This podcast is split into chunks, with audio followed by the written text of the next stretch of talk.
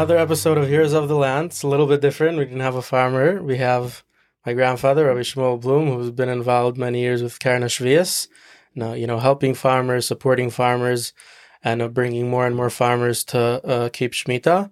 So before we start uh, with uh, Keren HaShviis, maybe tell us just a little bit more about Shemitah, uh, kind of like the deeper meaning of Shemitah. What is it outside of the practical? You know, you're not allowed to plow, you're not allowed to grow, but like what? What's the meaning of it? Well, Shemitah, Hakadosh Baruch Hu says, is uh, Shabbos. The same meaning as Shabbos. Shabbos every seventh day, HaKadosh Baruch Hu says we have to say Edus, we have to give testimony of the fact that HaKadosh Baruch Hu created the world in six days and he rested on the seventh. Eretz Yisrael is a special land, and Eretz Yisrael, Eretz Yisrael is a special land, and Eretz Yisrael is a land that also needs a Shabbos. That every seventh year it has to rest. The Ramban says it doesn't mean because naturally in the United States also you have to change the land. The, the, the vegetation, the things that you grow take different minerals out of the ground in order to be able to grow. So what they do is they rotate crops. One year they have, uh, one year they have uh, wheat, and another you have their barley, and, and other times they'll put vegetables. They use different things in the land in order not to take all the minerals, or they'll rotate. Sometimes they'll plant on one area, other times another area. But if that was the reason, says the Ramban, then HaKadosh Baruch Hu would have said every seventh year, one seventh of Eretz Yisrael should rest and, and take it easy. HaKadosh Baruch Hu didn't say that. HaKadosh Baruch Hu said that the purpose of Shemitah is to give Edus that Eretz Yisrael is HaKadosh Baruch Hu's land. It's a different type of land. And one farmer told me just recently, he says in the whole world they rotate crops and so on. We plant the same thing every year. Some somebody makes some changes. Some farmers do make some changes, but he says and in the sixth year he has the best produce. He says the sixth year when the land should be weakest because it's been giving out the, the, the produce all those six years.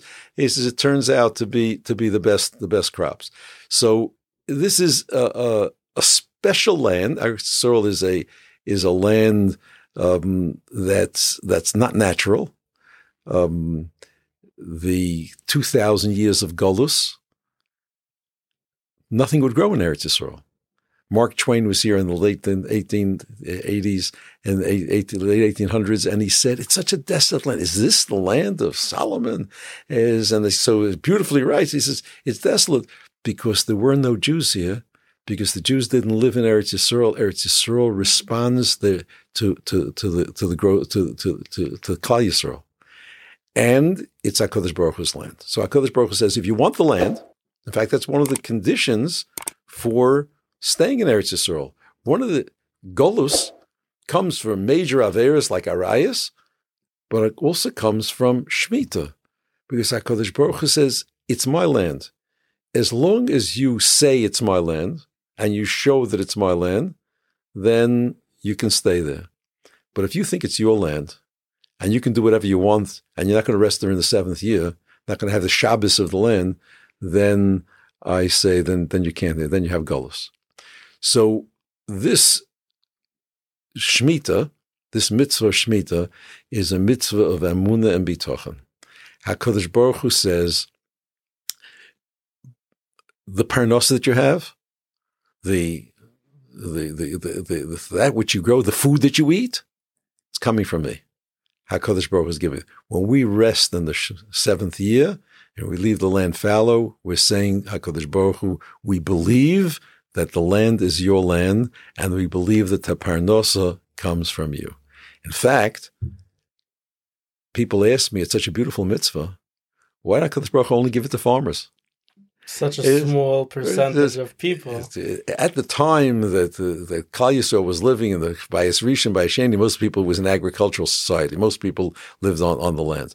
But now we don't. So why does not Kadosh Baruch give such a mitzvah to everybody? And I answered, after thinking about it, I answered how Kadosh Baruch Hu did. It's called Shemitah Ksofim. If you loan somebody money, when it comes the seventh year, you're not allowed to collect it. You're not allowed to go after him and collect it. And because HaKadosh Baruch says the money is mine. And if this person has it, if he can't afford to give it back to you, say, doesn't, I'll find other ways to give it to you. Is the like like I said by Shemitah, manoma manocha b'chshana What are we going to eat in the seventh? The Baruch Hu says is berchosi. I'll give my bracha. Don't worry about it. I'll take care of you. He's, it's coming from me anyway. What's the difference? So by loaning money, you gave money to a poor person. You loaned them some money. Comes a Shemitah year, doesn't have you the money to pay back. Hakadosh Baruch says, "Look, it's my money. Bin muna, bitochen." He says, "Let him keep it. Don't don't try to collect the money." But we couldn't be Omid bin Nisayan. People stopped loaning money. So the Chazal had to make a prusbul. Had to make a prusbul that if you give it over to Bezdin, you're able to collect it because we couldn't be Omid bin Nisayan. But can you imagine the Nisayan of the farmers who have to give up their parnasa for the year, who give up their work for the year, and all of a sudden stop? Like we do Shabbos one day a week. It's, it's, it's uh, for some people it's hard, but once you have the Shabbos, it doesn't stop. You can't, you know, you can't do it without it. You can't live without it. That's the way farmers are beginning to realize that it's a Shabbos, and you have the Amuna, the Bitochen, they give it over there with great Mesiris Nefesh. You mentioned, you know, beautiful miracles that on the sixth year it, you know that's the most famous one that you know on the sixth year you're gonna have three times the amount for the sixth seventh and eighth year. Now, you know, previous episodes we spoke to farmers. We see that you know there's many different types of miracles. Each person, you know, different things happens to them. So, what are some of the like biggest? I'm sure you met you know thousands of farmers over the years, and you know heard incredible stories. But what are like one or two miracle stories that really stand out? Probably the most famous one was the the locust that came from Egypt. Comemius had just started, and they had just started opening a farm, and um, they were poor. They didn't have very much. And all of a sudden the locusts were coming is they had planted before, before Shemitah. And that's a little bit parnasa that they would have had. And, uh, all of a sudden locusts were coming. They came, they ran in the middle of the night. They wrote, they woke up the Rav of Mendelssohn and, and said, there's a locust coming. He says, turns over. He says, it's a Shemitah year. He says, HaKadosh Baruch Hu, we took care of Shemitah. HaKadosh Baruch Hu is going to take care of us. He went back to sleep and the locusts came up to the gates of Comemius and made a left turn. They left, went right away, and not one, there was one locust actually that came into Comemius. It was on the truck, the mail truck. And all the children, people who were children at the time, told me that they saw is the mail truck had some locusts on it. Is the mailman came with with his truck had locusts, but otherwise the locusts left all the crops alone. Is that's one of the the uh, the uh, famous stories I I, uh, um, I saw in outside of Tveria, the year when there was a, a farmer who had a banana farm, who had um, uh, acres and acres and acres of, of bananas. They had made a contract with Bnei Brak to be the Otza Bezdin. All his bananas were going to the Otza Bezdin of Bnei Brak and maybe we'll talk about what they were best in this uh, later time. But he was providing the bananas for the city of Bnei Brak for the year Shemitah. Giant farm. And he called the one who was in charge, Rabbi Zwiebel, he says, who was in charge of Otzebez and the Bnei Brak, and he says, Korones. And this happened. And uh, on Thursday, this was on Thursday, my sorry Shabbos, I was in a meeting with Rabbi Zwiebel, and he says, I got a call from the farmer. He says, Korones. So I said, What kind of nest? He says, There was a frost. And all the bananas in the area all froze. But he went out to his field assuming that his bananas also froze. And he looks there and they didn't freeze. So I said, I wanted to see it. So that was on my Shabbos. I was in a meeting with Rabbi Zwiebel. He arranged on Sunday morning. We went to Bnei, to Bnei Brak. We took a, a, a, car, went up north, and sure enough, in the whole area, you see all the banana trees are black because they froze and they got ruined. And when they came to his farm, they were green. wasn't ripe yet. It was green, but they were still on the tree. I took them off the tree. There was one a little bit yellow. I took and I ate the banana. Is the the the bananas were, were, were, were available? So so um, you see, yeah. these are also like two banana fields. Like they're near each other. It's not like you know two separate areas. They're you know right. very close to each other. One and, and just... But one kept Shemitah and one didn't keep Shemitah.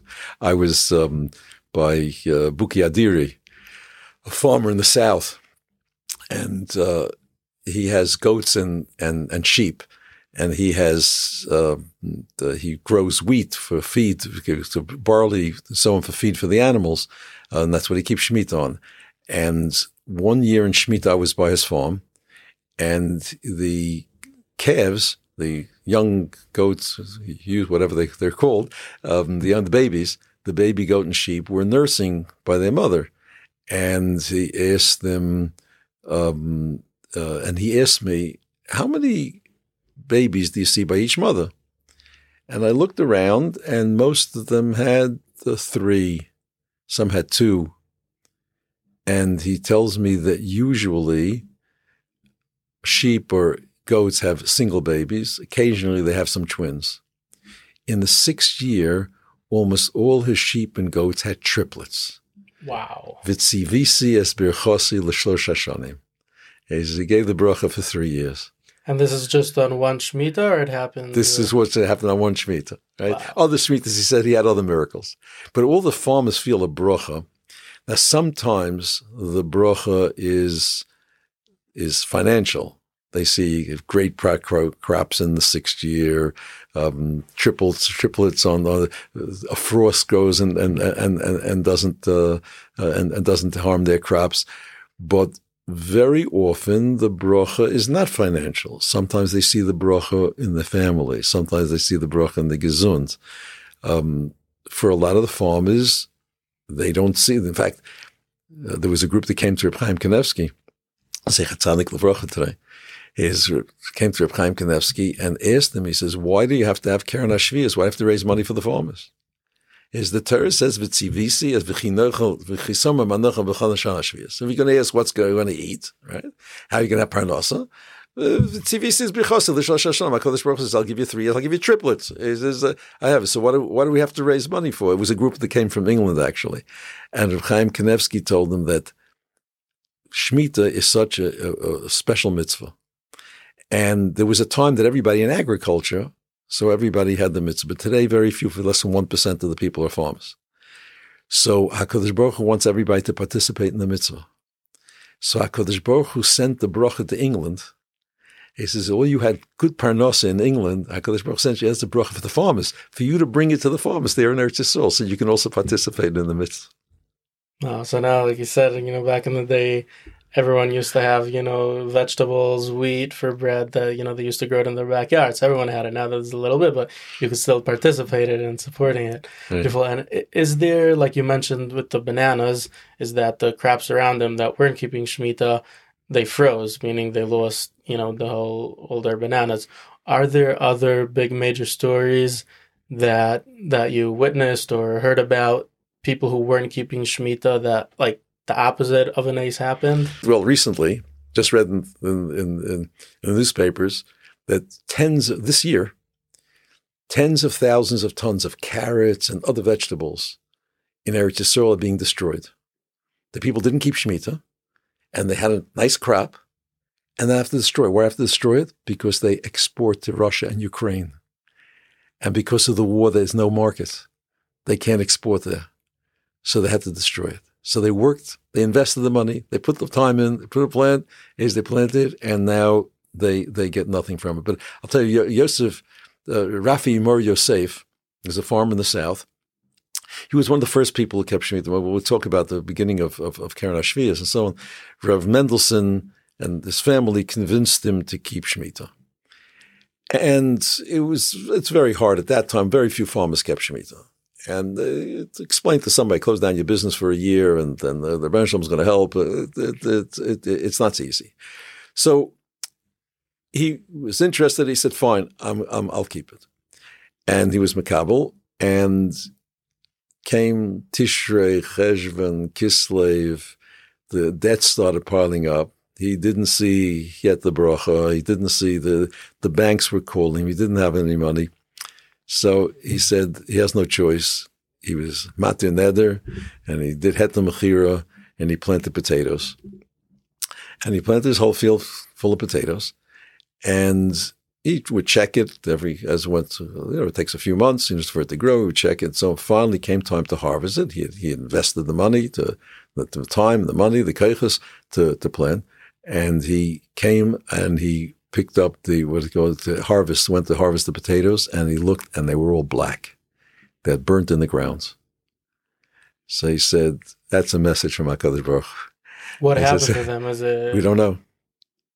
We don't know what happened to them, but the, that was the the. Uh, um, the, the, and so now this is his seventh shemitah, the seventh or eighth Wow. shemitah that he's keeping now, and he keeps with Mesiris Nefesh. He also has a uh, a lemon orchard, and one shemitah the lemons grew very beautifully, and he made arrangements with Ertz to be able to he- he'd be able to pick it and and and and not sell. He can't sell the the the lemons, but he can get his expenses back from the bezin. They ask people to buy it. Buy Ertz bezin. It's. It's kedusha hesper. Kedusha peir shvius. According to Ramban, you can a mitzvah with of of of achilas uh, peir shvius, and but you have to eat it carefully. You have to know how to eat it. Um, fine. So he made a deal. An Arab knocks on his door.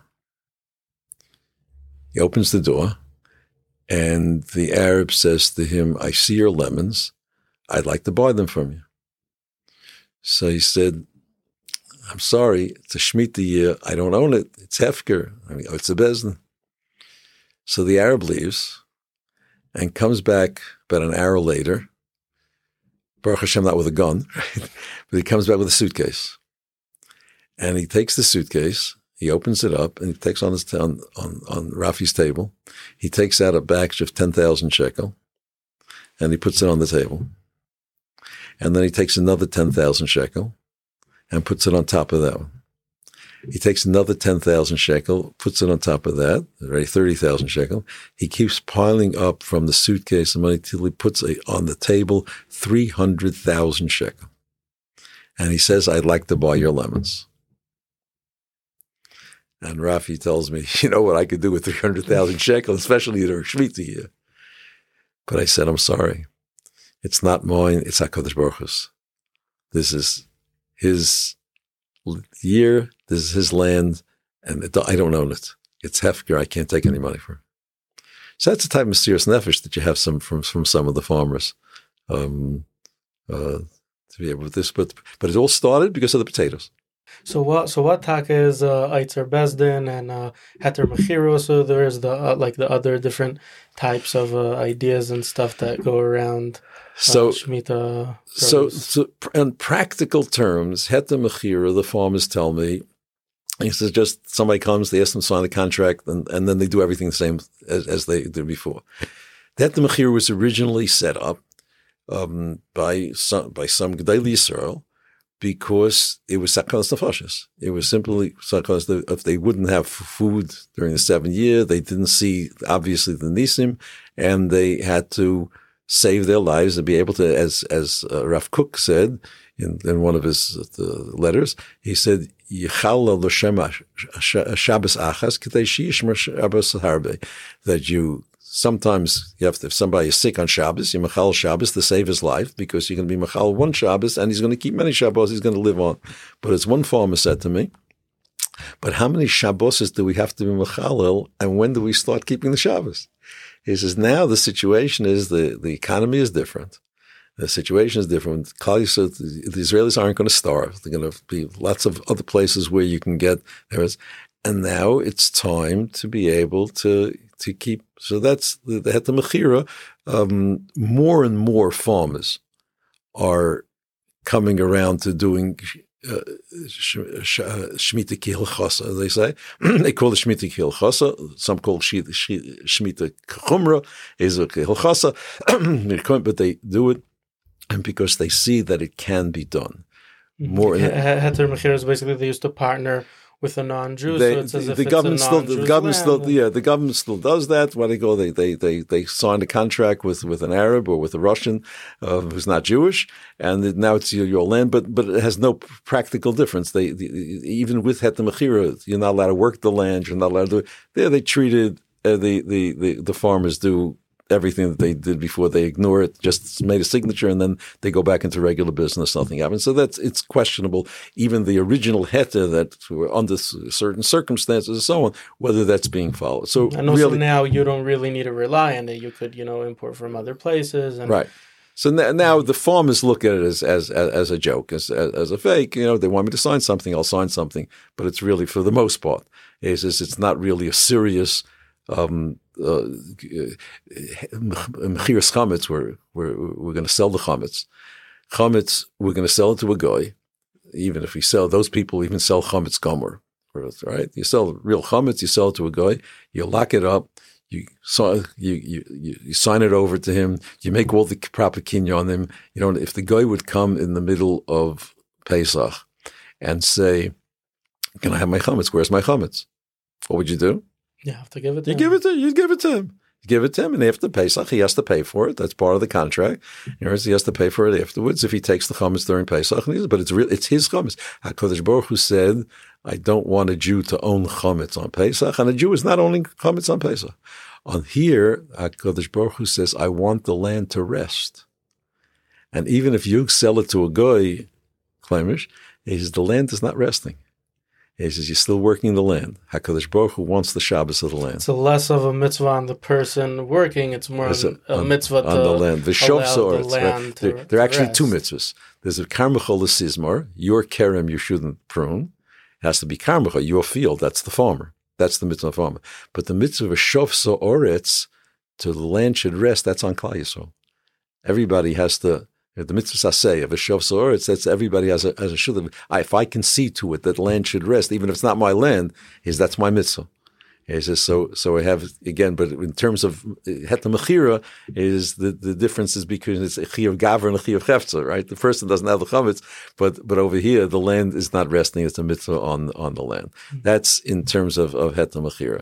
In terms of otza bezdin, there's a tesefta, which says that people the the the fruit is hefker, fruit that grows by itself.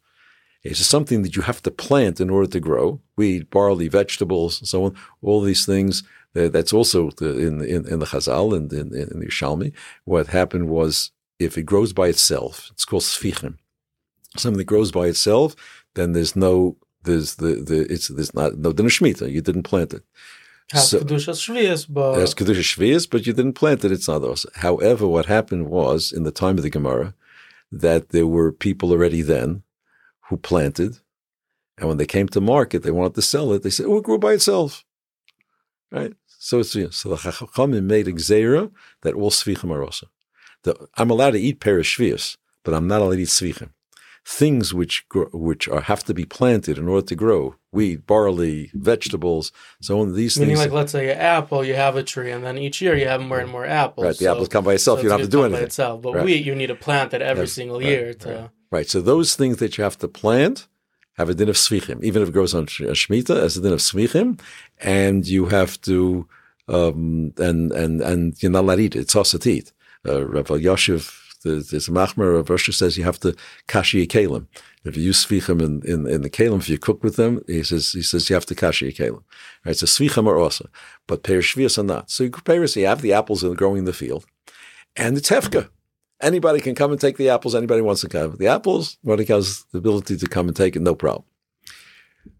But the apples or the bananas are up in Tveria, near Tveria, beyond Tveria. And I live in Yerushalayim. For me to go to get those apples or to get those bananas, um, it's going to take me a day. You're not allowed to take a harvest the whole field. You're allowed to take for the for a few days for your family. How much you're allowed to take? It says for for for Gimel Sudas for your family for a couple of days. So people weren't going to go all the way to the field to get it. It's not So- worth it already. And if they did, if they brought back more, so at, they had a guard at the end at the entrance to the city, at the time of the Chazal, had a guard in the entrance there. He says the amount that he's allowed to take, he took. The rest they put into an Ertza Bezdin.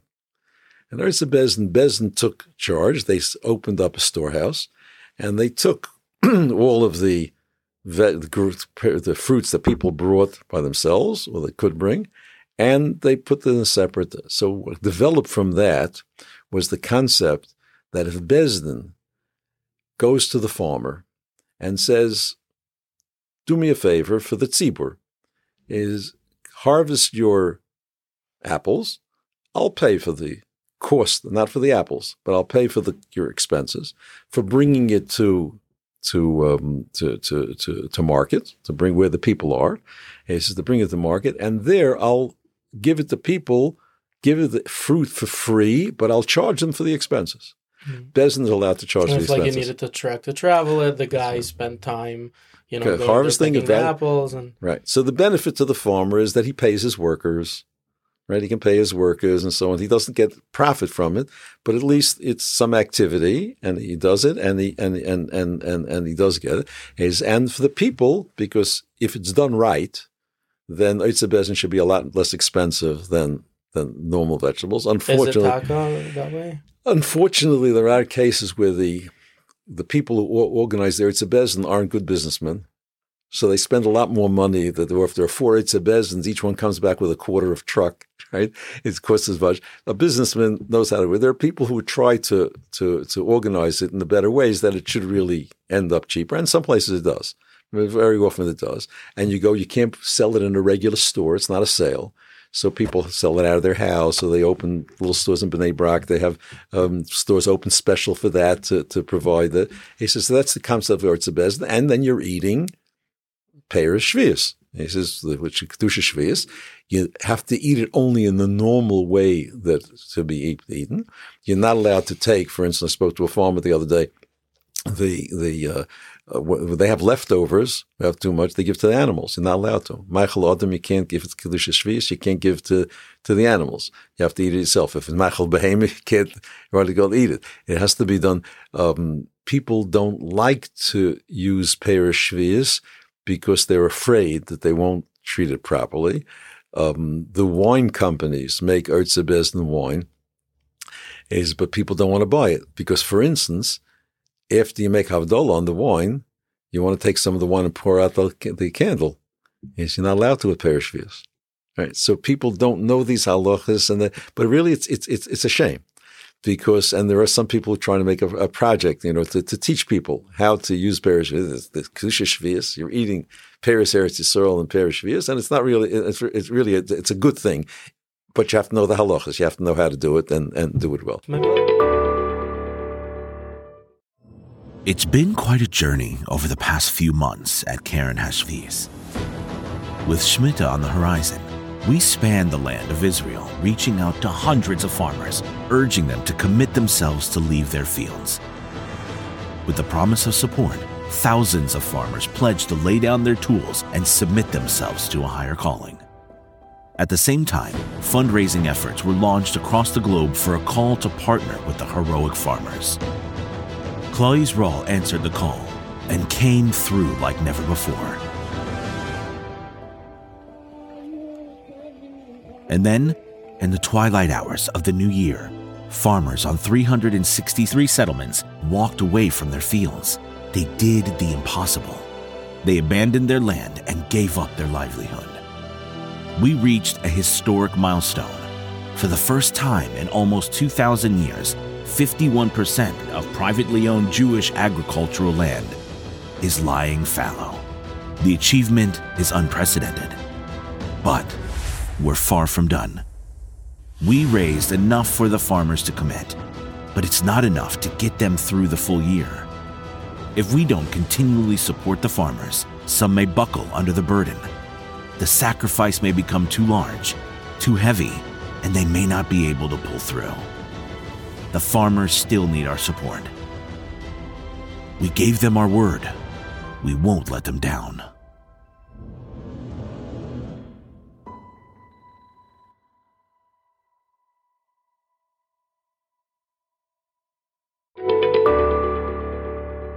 Maybe let's go to Keren HaShviis. How uh, how when did it start and who started it and uh, you know how did it become such the you know the big uh, organization that it is today? Rabbi Yamin Mendelssohn was a Rav in Kiryat Ata, and he was very close to the Chazon Ish. And a group of soldiers after the 1948 war, the War of Independence, got some, we wanted to get some land in Slaughter Moshav. And he used to come, the, the, the Chazon Ish told him to go south. They went, they got land around Kamamius, uh, the, the village Kamamius, and they went there, and he used to come to give them shiurim. And they asked him to be their Rav, giving up from a of a city in Kiryat Ata, which is a significant city at the time, to come to. He asked the Chazon Ish. The Chazon Ish encouraged them very much to go. But he says, I'm doing it on one condition on condition that all the mitzvahs of Tlias Boritz are kept properly. That time it wasn't also as common, um, but he says, we're going to do everything, including Shemitah. He went down there. The first year of Shemitah, they, they, it was the second year that they were there was already a Shemitah year. And they um, didn't have uh, the, the Shemitah He says you can't plant in this year. So they took jobs in, none from kibbutzim, so and so as building, other things that they can do. He says the, the things where they weren't on the land, but they kept Shemitah. Came the year after Shemitah, and they wanted to plant. After Rosh Hashanah, now we can plant. Where are you going to get seeds from? The seeds were svichim. The seeds you got because they were planted in a Shemitah year. So they went around looking for, uh, they couldn't find. So one of the people who was working in the secular kibbutz, not far from there, saw that they had some rotten seeds from the year before. And he, they went to them and they said, look, it's not going to grow, but if you want to, you know, we'll, we'll sell it to you for cheap. So they went to the Rov and the Rov says, yes buy the seeds. They bought the seeds for cheap, and they put up a big sign. It says zero sheish, shemitah sheva, planned for six years. On on the track, there's a, they put up a big sign, planned for six years. He says, Zaru Hakadosh Baruch said we should plant. They planted these rotten seeds, and it started coming out, and it started growing, and it was beautiful to the extent that the um, that the the, the people from the from the secular kibbutz came and they saw the produce. They said, "We made a mistake. We charge you too little.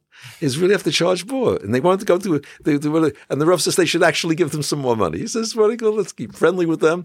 He says we, they they actually paid them more money than they had made up because it was eh, Hakadosh Baruch Hu sent the brachas. They and, and they had that. So Kamimius kept shmita. There were yechidim individuals who kept shmita uh, throughout Eretz Yisrael, most of them not. The Poalei Aguda Yisrael Moshavim and Kibbutzim, like uh, Shaalvim and so on, kept Shemitah. But otherwise, it was it, uh, uh, Chilkia, what do you call the few few the, the, their kibbutzim kept kept shmita, but for the most part in Klal Yisrael they did het mechir. In in Eretz Yisrael they had mechir. Rabbi Yom Mendelssohn said that in his Torah, it doesn't say that Shemitah belongs to Agudas Yisrael. It belongs to Klal Yisrael. So the mitzvah of Shemitah is not only for us, the few Charedim who, who, who, who farming. He says it's for everybody. So he sent his people, he went and so went around from farm to farm, trying to explain to them that what Shemitah is and to encourage them to keep Shemitah. Very hard sell very, very hard sell. And it was very difficult. And they also, they said, so what are we going to live on? We have no, you know, to uh, live on, on, on Amuna. Right? So he said, maybe I'll put together some money. We'll have a, a, a Karen.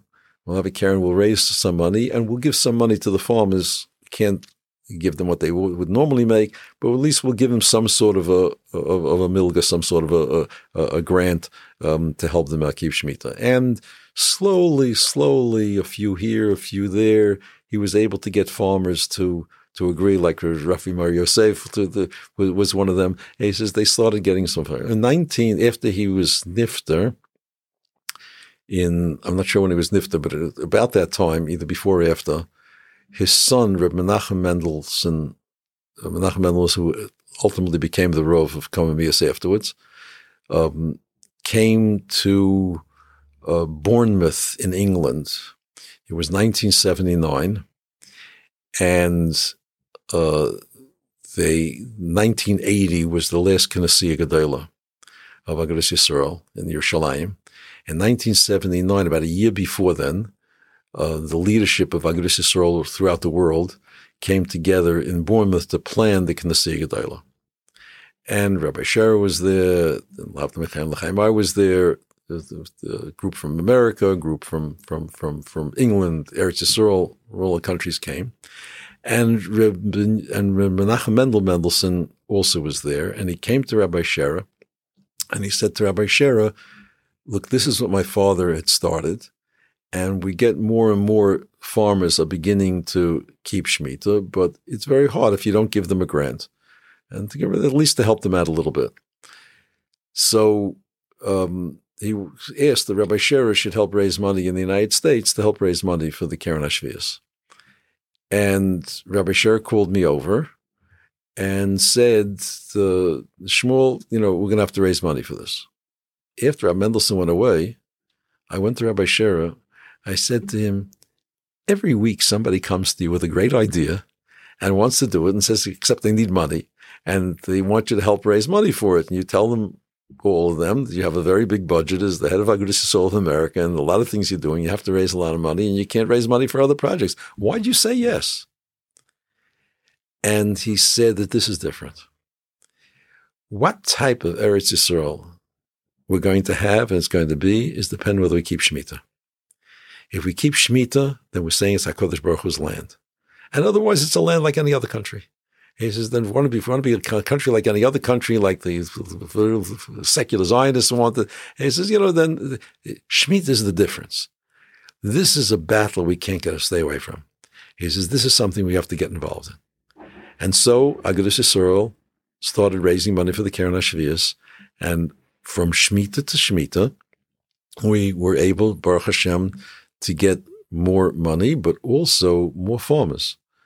And Keren HaShviis sent rakazim, sent coordinators around the country, like a half a year, a year before Shemitah, to explain to the farmers what Shemitah is and to explain to them how they can do it and to tell them more or less what kind of a grant they give. They get maybe 30 to 40% of, of what they need. If they, they don't, don't fulfill, for the most part, don't fulfill what they really need. But at least they give them something, so they have something to start on so they're not starving. So between savings and, and doing other things and having other jobs and and and and and and, and they're they're able to and some the bracha right. So, so they they they between all of these things, he says they begin to to uh, uh, to have a parnasa. So in last shmita, and each year uh, Keren HaShviis, you know, Agudas in America who helped them raise. They raise money in Eretz Yisrael, they raise money here. Uh, but uh, in in in the the last Shemitah, this Shemitah, though, there was a major difference. Every Shemitah, as I say, the, the, the fight was and the work was to convince the farmers to keep Shemitah. This Shemitah, farmers came to us. I think it's something like in the 1930s and 1940s in the United States, it was impossible to keep Shabbos because close down the Shabbos was the best day of the week.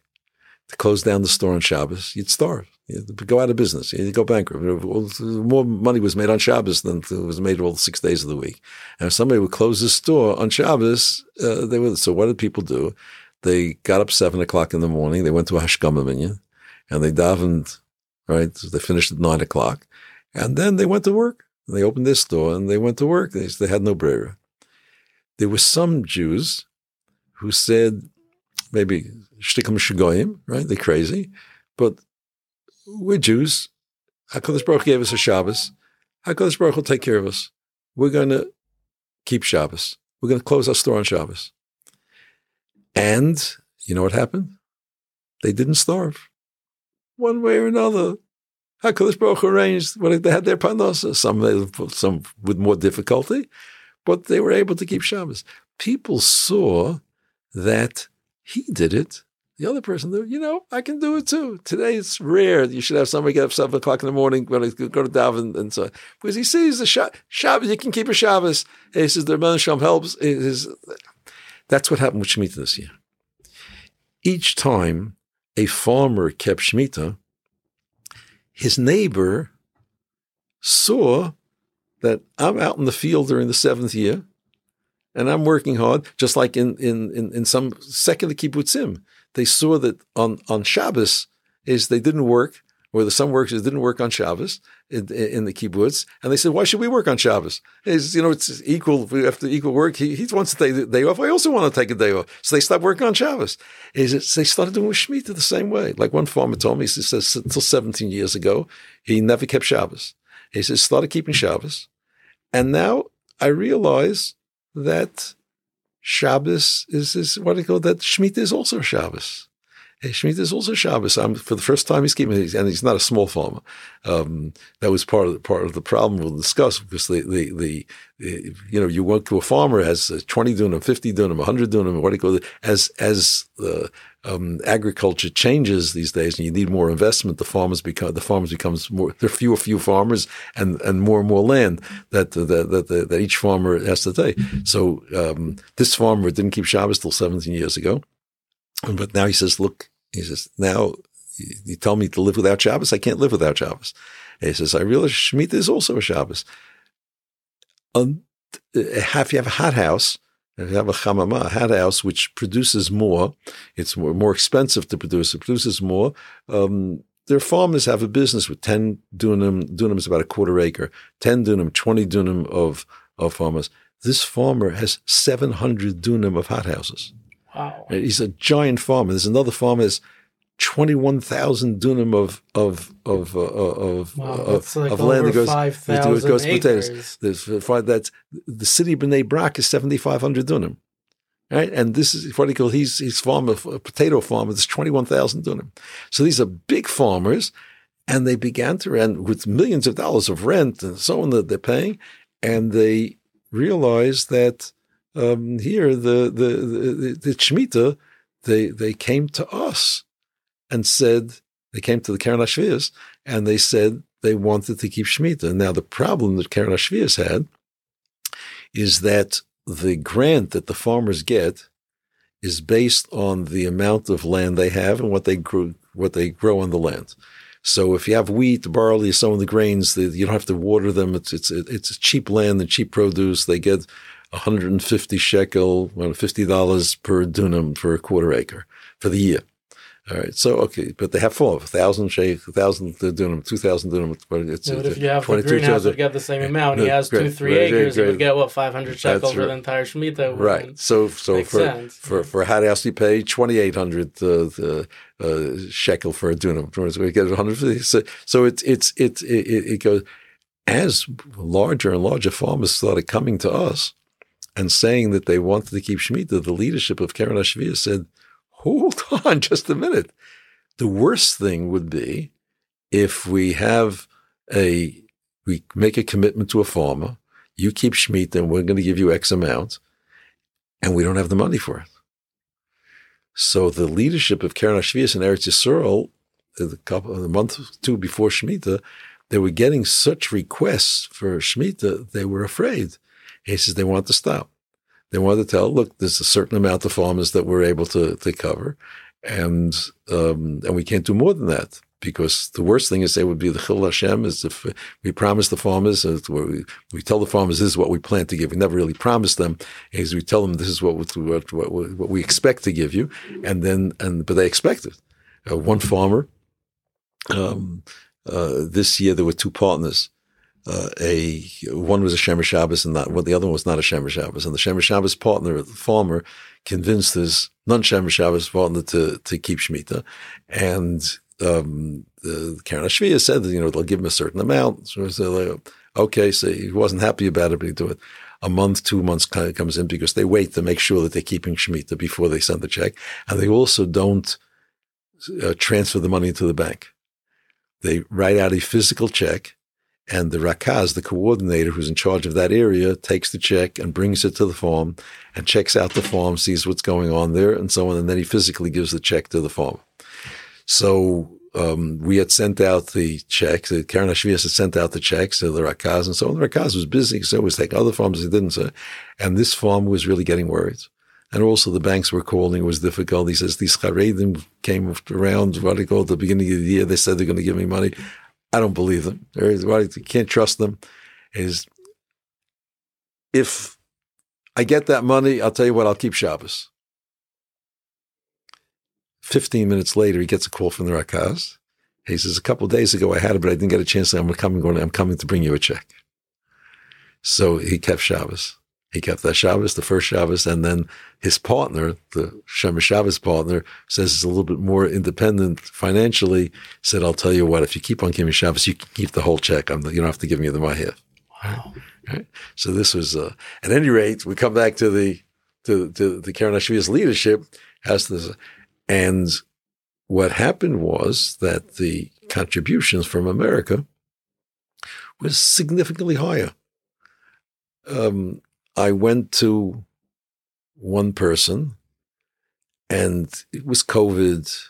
I was in Eretz Yisrael for eight months. I hadn't been Eretz. I didn't know what the economy was like, and I went back to you know to try to to speak to people about giving money for Shvias. There was one person that gave one hundred fifty thousand dollars last year to Karen Shvias. And so I made an appointment with them and I, I spoke to the people in Keren HaShviis, you know, I don't know what this economy is like and so on. I don't know if we'd be able to give as much. Uh, so I'll tell you what, we're going to try, because we have more farmers this time, we'll try to get 50 people to give $100,000 each to start off the campaign.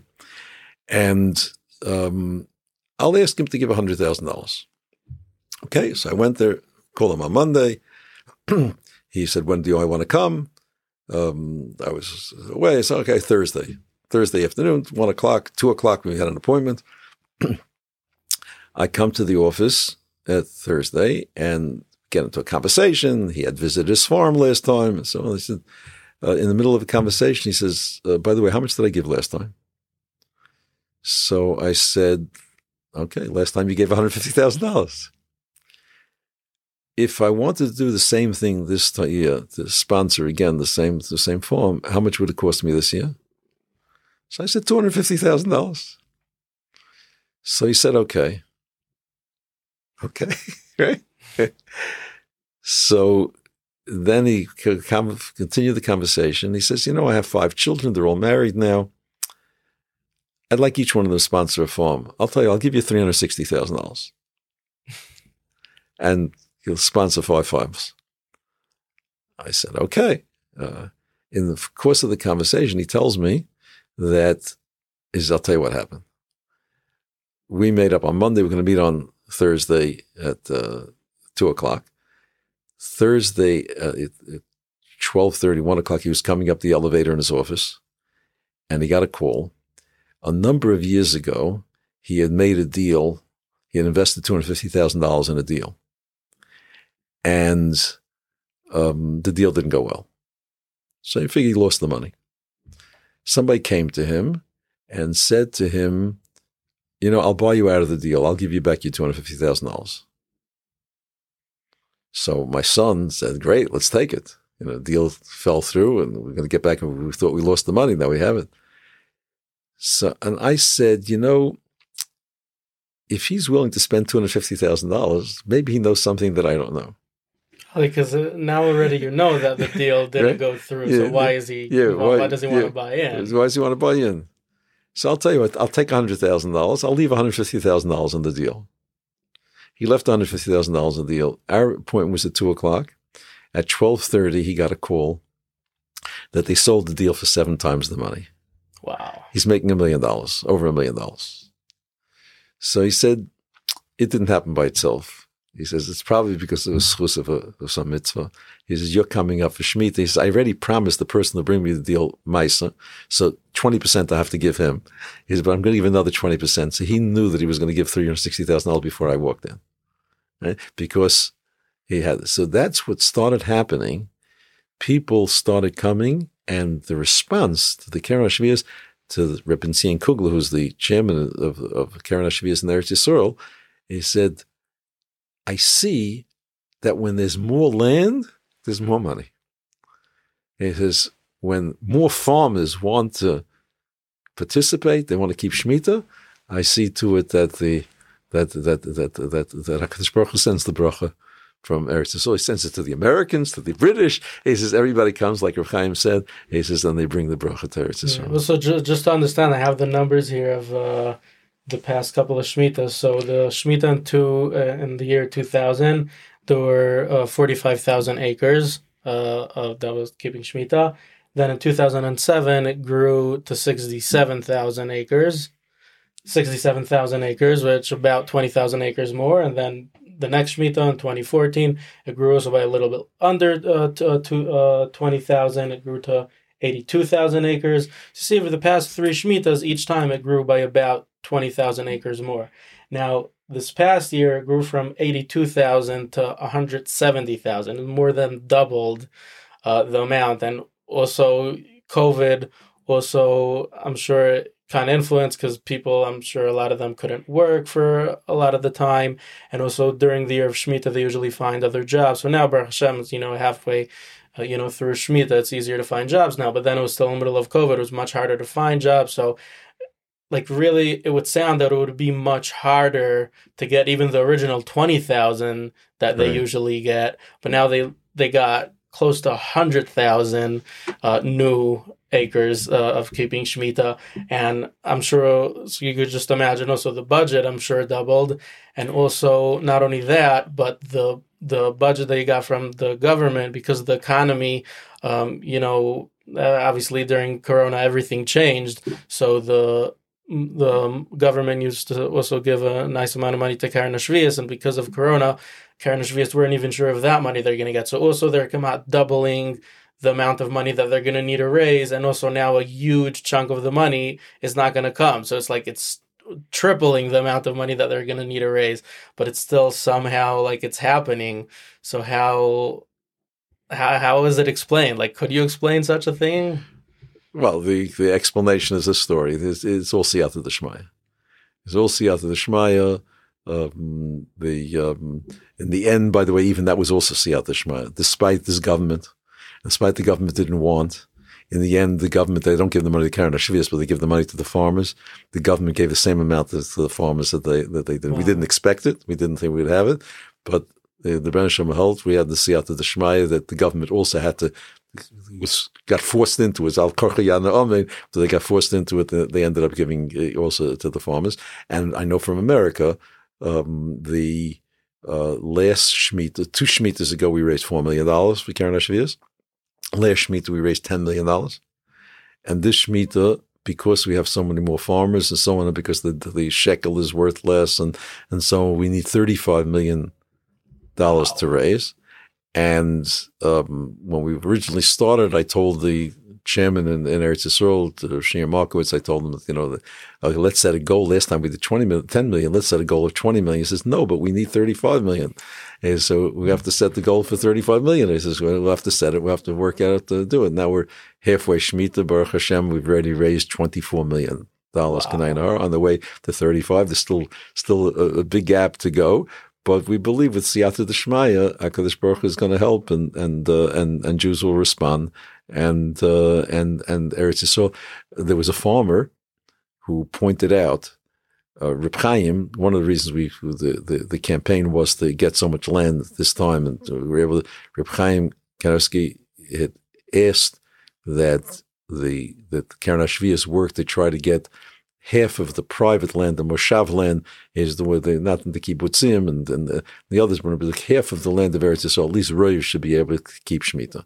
And that was, you know, a big campaign, you know, to try to, to, to, to get them with the farmers coming forth and so on. As the farmer pointed out that Reb Chaim Kanievsky was nifta on the day after Rave of Shemitah, in the middle of Shemitah on the on the day of Shemitah, and there's there's there's a um, uh, uh, there's a, a mocker. We're bringing that that in if somebody is nifter in a Shemitah year, there's no chibut hakever. Is the the land rests v'shovsa oretz. So there's also no Chibut HaKever in, in, in a Shemitah year. So there's this big school what, to die in the Shemitah. Chibut HaKever means the, the earth uh, eats up the, the, what they call the effects of the, the, the, the body. he says, and it bangs the body. What they call it, it bangs the body, but the, the land is resting. So there's the no Chibut HaKever. You bury in Eretz Yisrael in the Shemitah year. It's a special source. Was it, how, how did you uh, you mentioned that when Reb Moshe Sher, you know, back in you know 1970s, 80s, that when Reb Mendelssohn came to Reb Sher and asked him to start raising, so you were you took part of it. But did uh, since then, Taka, you you you every shmita you were involved with Karen Shvias? Yes, and last shmita, last we had a meeting. I'd already left Agudas Originally, it was a part of Agudas Yisrael, so I did it as a as as a part of my work for Agudas Yisrael. Agudas Yisrael of America raised money for Keren HaShviis.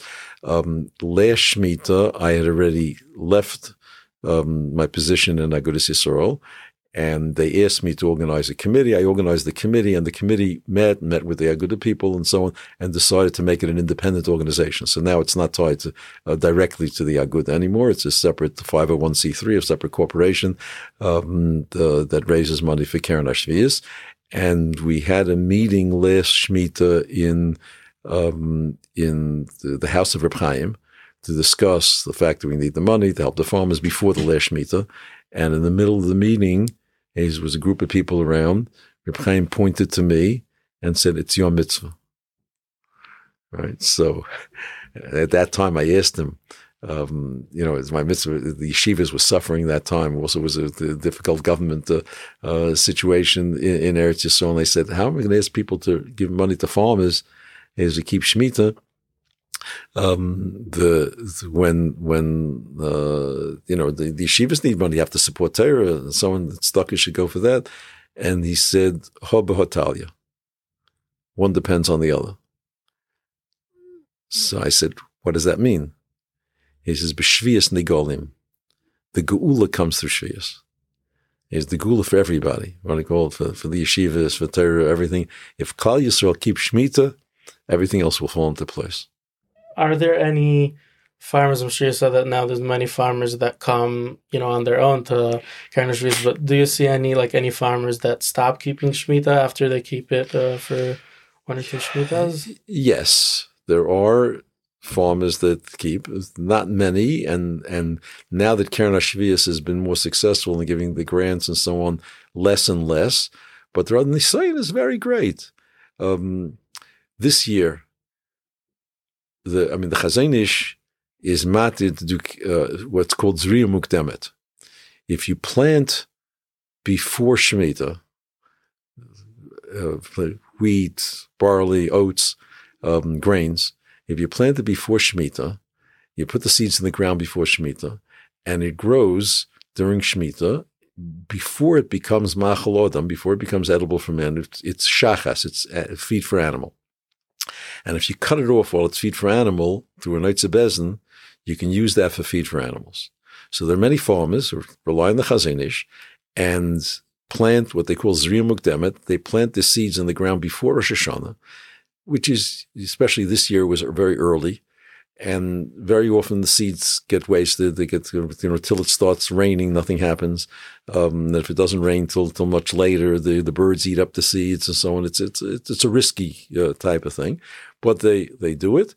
Um, and sometimes it grows, and if it becomes well, shachas. If you cut it down before it becomes edible for humans, you're allowed to use it. It's, again, it's a little bit extra parnosa for the farmers. This year it rained early, and it rained heavily. It was a beautiful crop and the wheat, the barley, the oats that they had grain, that they had planted, uh, was growing very nicely. And then something happened. There was a war in Ukraine. Russia is fighting Ukraine. Most of the wheat for the world, including Eretz Yisrael, comes from Ukraine and Russia. The price of wheat tripled. The Department of Agriculture, Eretz Yisrael, called up these farmers and said, let the wheat grow for human crops so we can have it. And we'll pay you triple the price. Because one farmer, he would have gotten a million shekel if he let it grow. But it's svichim. Not allowed to. You're not allowed to eat it. So they have to make a decision. But the Nisayan is very great. I mean, a million shekel, it's not a... It's a million shekel for one farmer right? And and and and and and there are many each one of the farmers, if their plants grew well and they did grow well, and they have to make sure to cut it back before it it, becomes machalodam, and if you don't, you know, then it's a svichim. But svichim is very very lucrative. It's a lot, a lot you can get a lot of money for for, for svichim today. And to the best of my knowledge, at the last I checked, not one farmer let it grow. They all they're cutting. Now's the time that they're cutting it down, and they're all cut it down while it's shachas to use for animal feed. Is there any work that Keren HaShviis does outside of Shemitah, like during the six years? Or is just, you know, obviously a little bit before is going around to getting farmers and starting raising money. But is there a work or kind of shuts down for four or five years till the next Shemitah? Rebbe Tzin Kugler, who was the, the chairman of Keren HaShviis in Eretz Yisrael, he was actually born in Kamamius and the Kamisarov asked him to, to, to take over the, the project. He's uh, the head of uh, Chavadat. It's a major uh, educational institution in, in, in Yerushalayim. And he is makbid that we close down the office, Keren HaShviis, a few months, a few months after Shavuos because the farmers needed into at least till Hanukkah time, they don't make any money right? So, so it continues a few months after Shemitah. We continue helping the farmers, but once we stop, them, you can't write a head check or you have a, a, a credit card to be paid um, after like uh, maybe six months after Shemitah the Keren HaShviis because the office closes down. The office closes down between Shemitah, wakes up again uh, a year, year and a half or so to, to a year and a half, two before the next Shemitah. But he says Keren HaShviis is dedicated to the one thing to helping farmers during Shemitah and uh, during that time, and and and and that's what we should keep. So maybe just to finish off, um, you know, obviously you deal with these uh, with the farmers. I think these people are mamish incredible. Just to like leave it's really more than a year because till you start seeing a profit, just like oh you know no business, no income, and you still have you know to pay. You sometimes you have worker insurance and different stuff. So what what is the inspiration that like we could take from from this uh, thing that you know that you go around you speak to these farmers are kind of like what well what, what could we take to our lives and learn and grow from from this incredible mitzvah that these people are doing? Well i, I encourage anybody comes there to Israel any americans comes to come to meet with a farmer. It is the farmers it's such an inspiration to see them. As one farmer said you know the the uh, um, uh, one farmer who, who started keeping Shemitah because two Jews from Bnei Brak met him before Shemitah. And it was a long story. What I go, uh, the, maybe you, you met him with the Doron, yeah, Doron, Doron Zweig, right? What I go, he says, like, he says, with the, for 2,000 years, we were Mispal, we wanted to come to Eretz Yisrael. And we wanted to come to Eretz. Why? Why Eretz is why not Uganda? Why not any place else? Because it's Hakadosh Baruch Hu's land, and we have the mitzvah satlu sports, and we can keep shemitah. And very, very few farmers can keep. Shemitah. Few people can keep shemitah. Less than one percent of the people is so they feel that they're doing this for Klal Yisrael. They're the only ones in Klal Yisrael who can keep this mitzvahs. The 613 mitzvahs, not everybody can do any of them. And nobody can do all of them. And everybody has to, we have to join together. We have to be a part of Klal Yisrael. And here, they're doing this part of Klal Yisrael but they're showing their amuna, their bitochen. We have to realize that when we have jobs and we're working, we make them with the money. He says the money, the stadlus that we do is only, he says just just for show.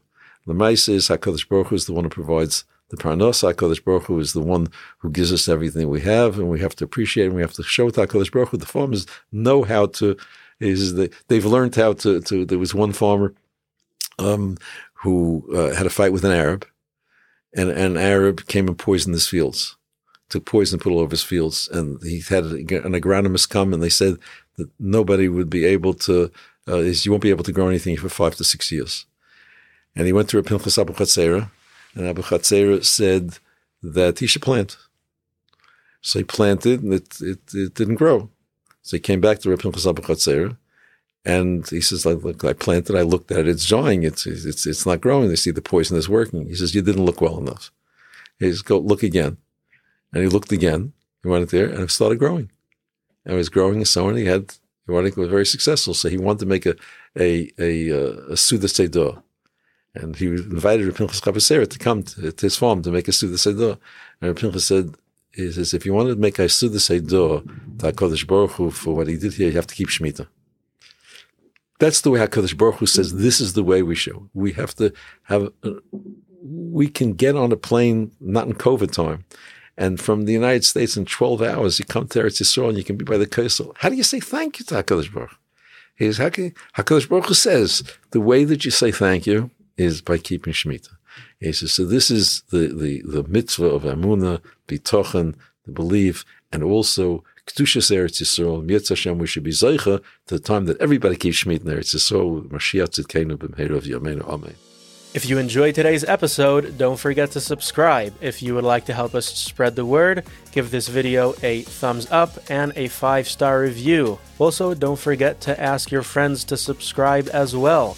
If you would like to partner with us and sponsor an episode, send an email to info at jfoundations.com.